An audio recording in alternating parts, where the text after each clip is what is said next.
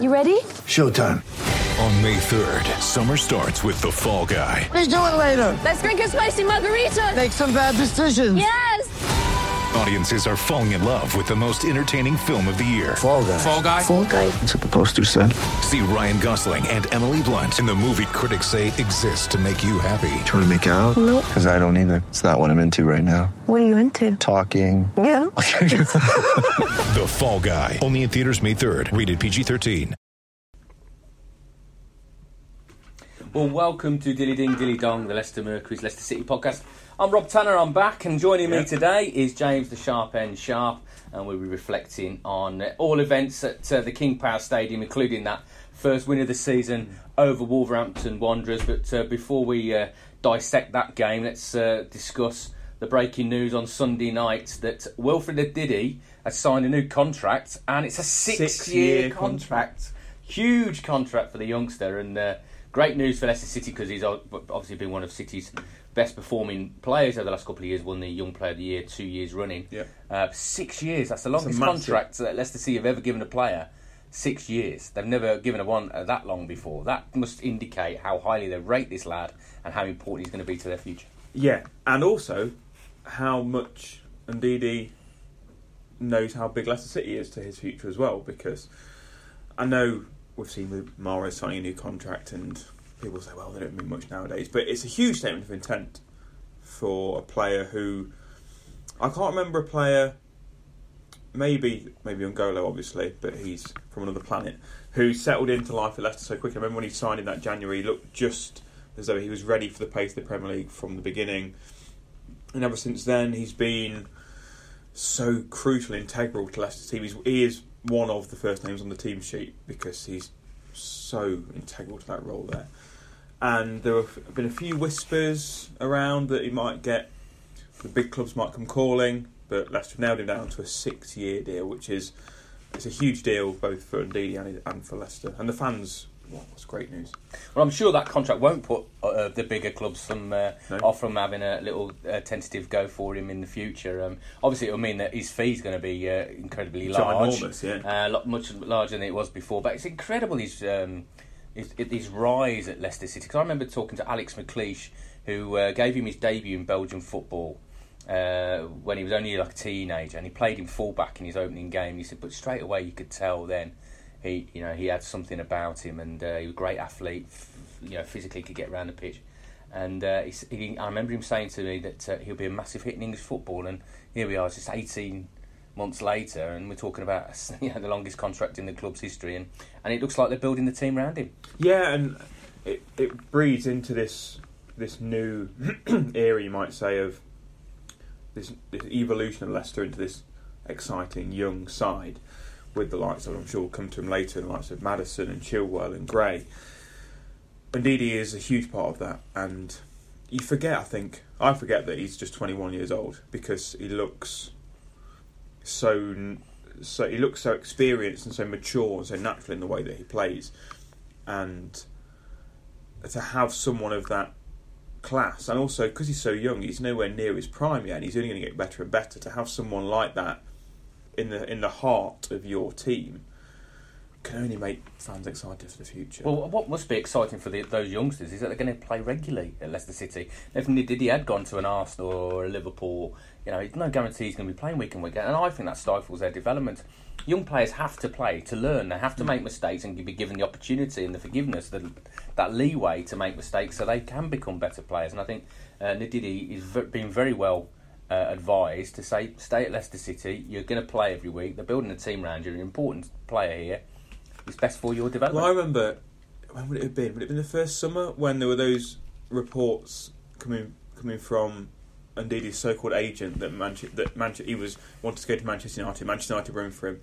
Ndidi was so panicked by these reports and so dismissive that he himself, I remember him him making it clear like, no, no, this is not me. I'm in Leicester. I'm 110 percent Leicester. These aren't true.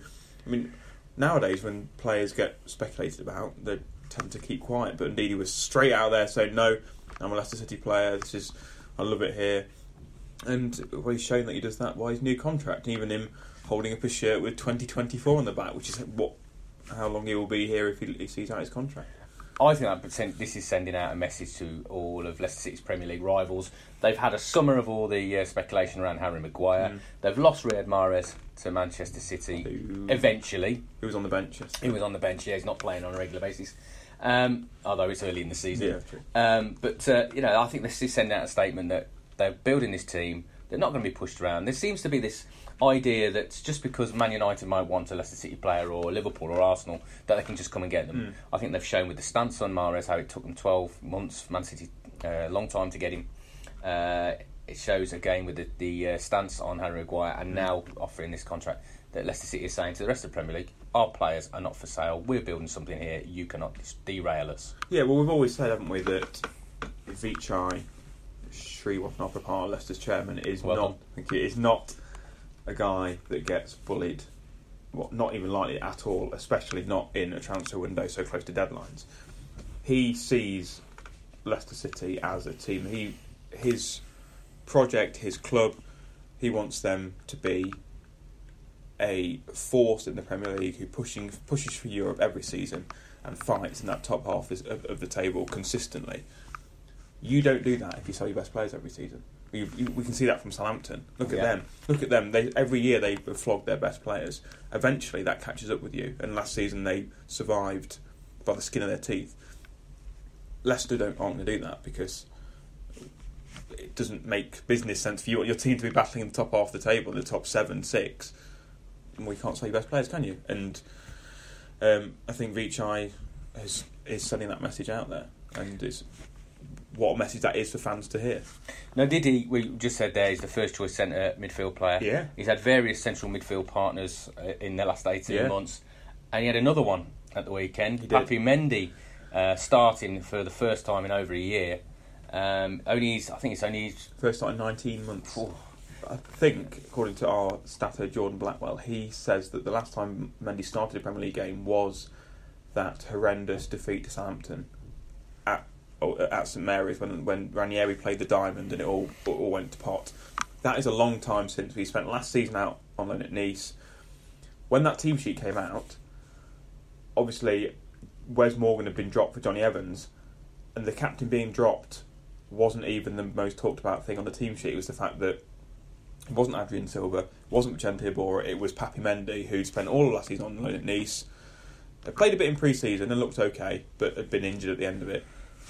Here he is in the starting lineup, and it was a really pleasant surprise because he was he was excellent. He just kept things nice and tidy, taking things along, won the ball as as as much as Ndidi won the ball.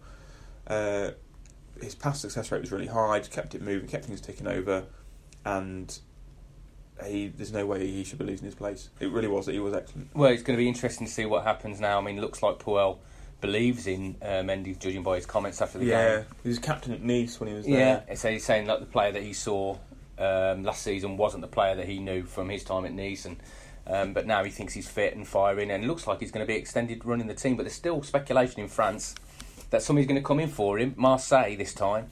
They're going to come in and try and get him on loan again and take him back to France for another season. But I, I can't see that happening. I think Puel's got believes in this guy and wants to keep him in the side. Yeah, he does. I remember his first.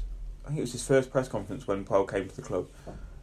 Uh, he was asked about Mendy because he was he's been out on loan at Nice, and asked if he, had, if he had a future, and he says, "Yeah, when he's fit, when he's when he when he gets his fitness back, there is no reason why Mendy won't have a future here."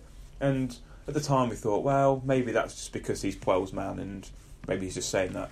But no, uh, he, he, he certainly does, and I think not just me, but a lot a lot of Leicester fans were really pleasantly surprised to see see his performance. Would you do you think that eclipsed even the Adrien Silva performance at Man United and what you've seen before from Vicente Iborra? Um, he's, he's a different, definitely a different player to Iborra. We know Iborra is the kind of just kind of meanders around the Languid, pitch. yeah, yeah, the yeah, cigar and slippers, yeah. Uh, I was a bit concerned, probably a bit strong, but before the game, I thought I wondered how he would, Mendy would play with Ndidi because you wouldn't, you'd say neither of them are really the most, you wouldn't think either of the most creative. Would be a bit too much like for like, but they weren't really. And Mendy was played a bit differently of he just he just Indeed, he would, would was harrying around, winning the ball back everywhere. And, but Mendy was more, it would, would intercept more, won a few tackles, but just kept things ticking over. And I can't see Silva getting back in the side with Mendy performing how he did at the weekend. Well, one player that is going to be out of the side for a few games, Jamie Vardy, picked up a red card for uh, a, a, quite a, a lunge. Although there's a lot of debate over of whether it debate, should have been a red or isn't a red. And I think I, well, I know was saying to you before we came on air that um, back in my day, Yeah. playing that certainly wouldn't even possibly wouldn't even been a free kick. Because the ball's there to be played, and he's played it. And the old phrase always used to be "ball and man," and he certainly took both, He did, and I think that's the that is the that's the issue, and we aren't we aren't living in 15 years ago. We aren't living in the in the Vinnie Jones in the in the, in the Vinnie Jones era. We're now in a in a people might say football's gone soft, and a lot of people have said football's gone soft, but we, we're now in an era where those kind of tackles aren't aren't acceptable, and I, I as a as a fan and a journalist, I love Vardy to bits, and but from my point of view, and I was tweeted about it quite a lot over the weekend. For me, it was uh, it was nailed on red, and I know loads of Leicester fans have been commenting saying, "What a load of rubbish!" It's not.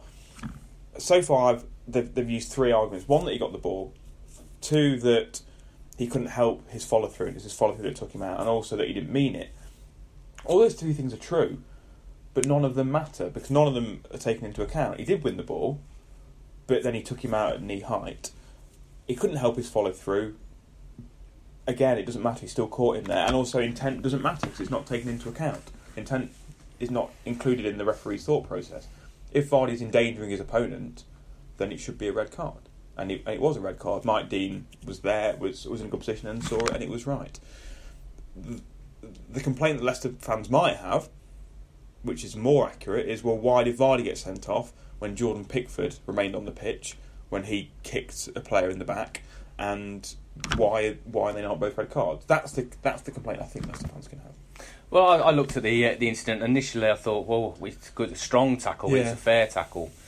But then in the modern cl- era of That's the football, thing, you know, we know that, uh, red cards pop out like pop tarts Yeah. these days. That's a that- that's a Vardy not that's a Vardy's non-league days kind of tackle, isn't it? Yeah, exactly. I mean, in those days, the ball was there to be won. He's a fully committed player, as we've always seen. Yeah. The ball was there. I, I personally don't like to see players ducking out of tackles Hmm. and not going in for tackles. But I think in the modern era, the way we're going, you're going to see it a lot more. You're going to see players pulling out of tackles because they don't. It's not because they don't want to get hurt. They don't want to get a red card. And I think the game's going meandering towards becoming um, a non-contact sport. I think you see more contact now in basketball than you do in football these days, and uh, uh, and it has gone soft in my opinion. But there you go. That's the decision in the current current climate. Just a three red card and a three game ban. Yeah. Gives an opportunity. To Kelechi Iheanacho's look very sharp in the pre-season, hasn't it? Now we'll go to Southampton, and we're expecting Iheanacho to lead the Yeah. line uh, with Maddison behind him, who scored his first goal for the club. Yeah, and I think I think Iheanacho will will be happy that his teammate's been suspended, but he had such a strong end of the pre-season, scored four goals in three games, got the chance at Old Trafford, and had a couple of opportunities where he probably should have scored or should have done better with it. And he didn't take his chance at Old Trafford, which meant that Vardy naturally came straight back in. So Iheanacho would probably be thinking, oh, missed my chance there. Mm. Now he's going to get that chance again. So it, Kelechi's probably going to think, right, I've got, I've, I've got to take this now. But if he performs as he did in pre-season, then I think Leicester, Leicester fans shouldn't be overly concerned that Vardy's not there. Vardy, Vardy didn't have the most effective of games at the weekend, and uh, may, uh, a lot of people are saying, well, maybe that's why he dived in because he was a little bit frustrated. So I think it's a good chance for Iheanacho, and um, hopefully he can take it. Let's talk about James Maddison, the new signing. He's had an impressive start, Mm. hasn't he, to his Leicester City career.